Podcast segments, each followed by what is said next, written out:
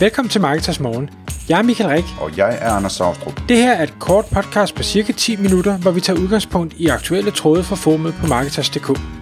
På den måde kan du følge med i, hvad der rører sig inden for affiliate marketing og dermed online marketing generelt.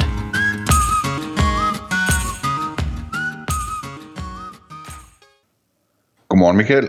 Godmorgen, Anders. Nå, så er det tid til Marketers Morgen podcasten igen. Og i dag der skal vi have et totalt yndlingsemne op og vende, Michael, fordi det handler om en uh, tråd inde på vores forum på Marketers.dk, hvor et medlem har, har lavet, jeg synes, en, en super fed post, fordi han siger, hvad er det, den perfekte SEO begynderpakke, så tæt på gratis som muligt. Så det er jo sådan noget, der virkelig øh, får al kreativiteten frem i folk. Hvad er det egentlig, man skal bruge af, af tools og redskaber, og hvad for nogle er gratis og, og så videre, for at man ligesom øh, har alt det, man skal, skal bruge for at kunne, kunne lave noget øh, effektiv affiliate marketing eller online marketing generelt.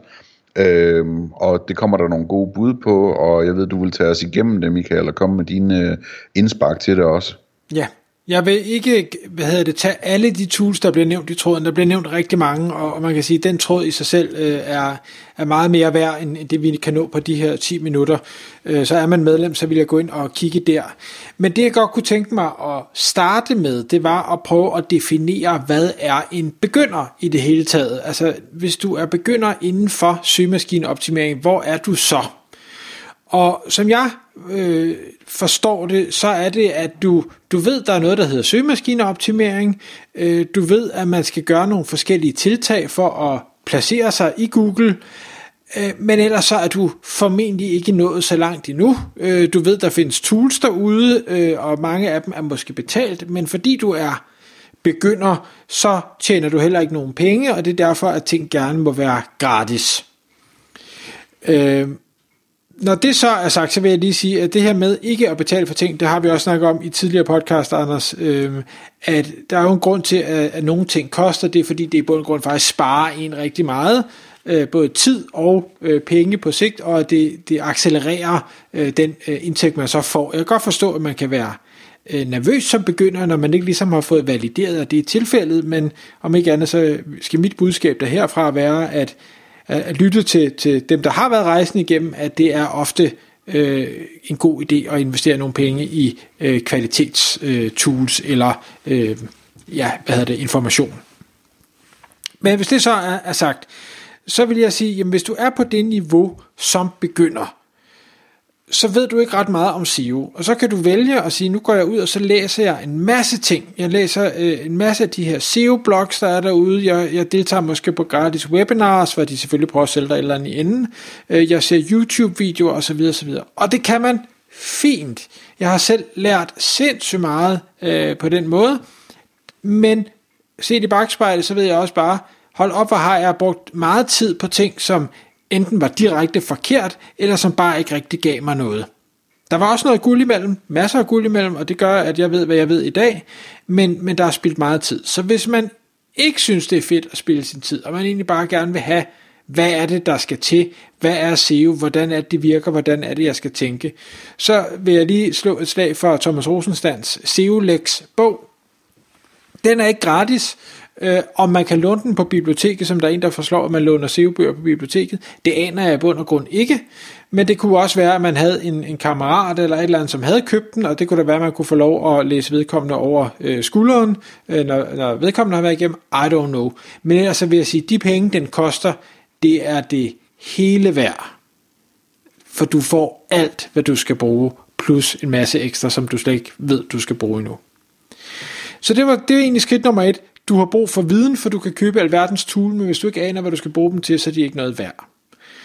Nummer to på min liste, det er toolet Screaming Frog, som er en øh, crawler, kan vi vel kalde det, et lille øh, stykke tool, som, som crawler en hjemmeside og fortæller en masse ting om, hvad er der øh, galt, hvordan hænger tingene sammen, er, bruger du title tags, er der døde links, er der alle mulige ting, og så kan man lave alt muligt avanceret øh, omkring det. Den findes i en gratis version, hvor man kan crawle 500 øh, URL'er, og man kan faktisk også, hvis man er sådan rigtig nær i pind, sige, at nu crawler jeg dele af hjemmesiden, for jeg har stadig 500 URL'er, jeg kan crawle, og så kan man så lave x antal crawls, og så måske alligevel komme igennem hele sitet, hvis det er mere end 500 URL'er.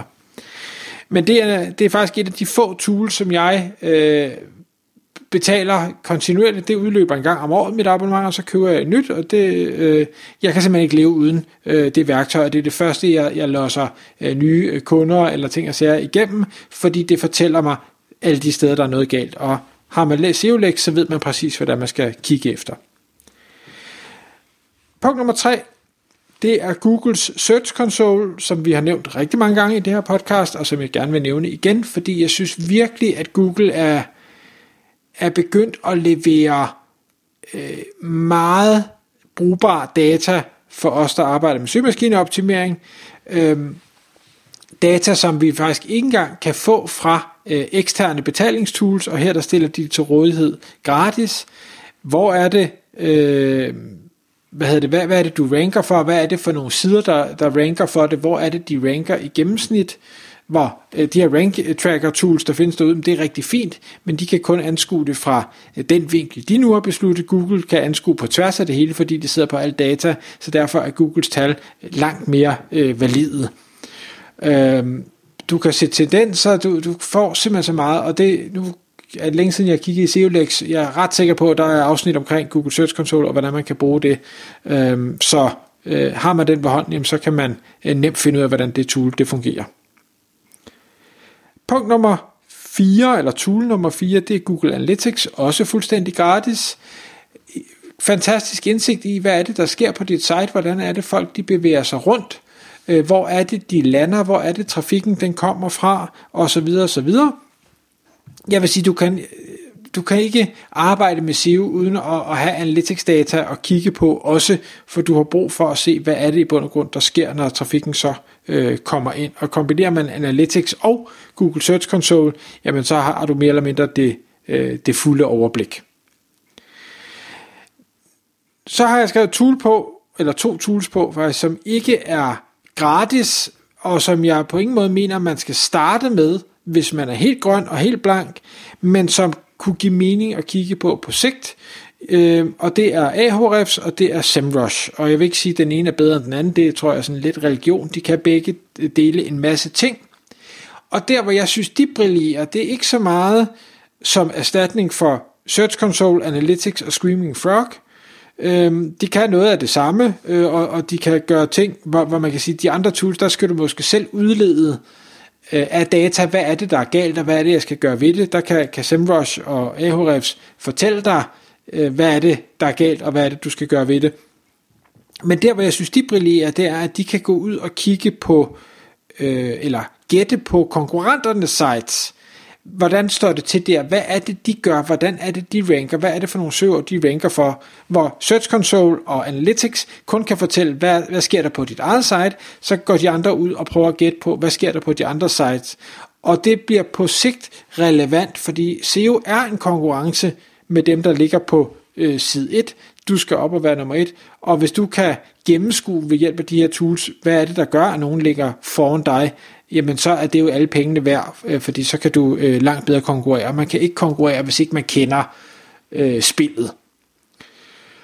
Sidste tool, jeg har skrevet på min liste, som faktisk også er gratis, og som jeg synes er alt, alt, alt for underkendt. Øhm, sidder man og lytter med, har man måske hørt om den tjeneste, der hedder Answer the Public, som er sådan en, en øh, hvad hedder det, tjeneste, hvor man kan, kan indtaste et søgeord og sige, hvad skal det være for et sprog, hvad skal det være for et land, og så fortæller den, hvad er det for nogle spørgsmål, folk de stiller. Og det er også rigtig fint og flot visualiseret, giver bare ikke øh, alle øh, de muligheder, der egentlig er derude. Der har øh, den gode Søren Risager øh, lavet et tool, der hedder Rebotter.me, altså rebotter.me, og jeg tror nok, den, øh, den ligger hos øh, Obsidian, øh, det bureau, han, øh, han var med af en gang. Men den øh, laver alle de her HV-spørgsmål, hvem, hvad, hvor, hvordan, hvornår og så videre, og så kører den ellers bare øh, hvad det, Google Suggest igennem, øh, og kommer med alle mulige spørgsmål, folk de stiller.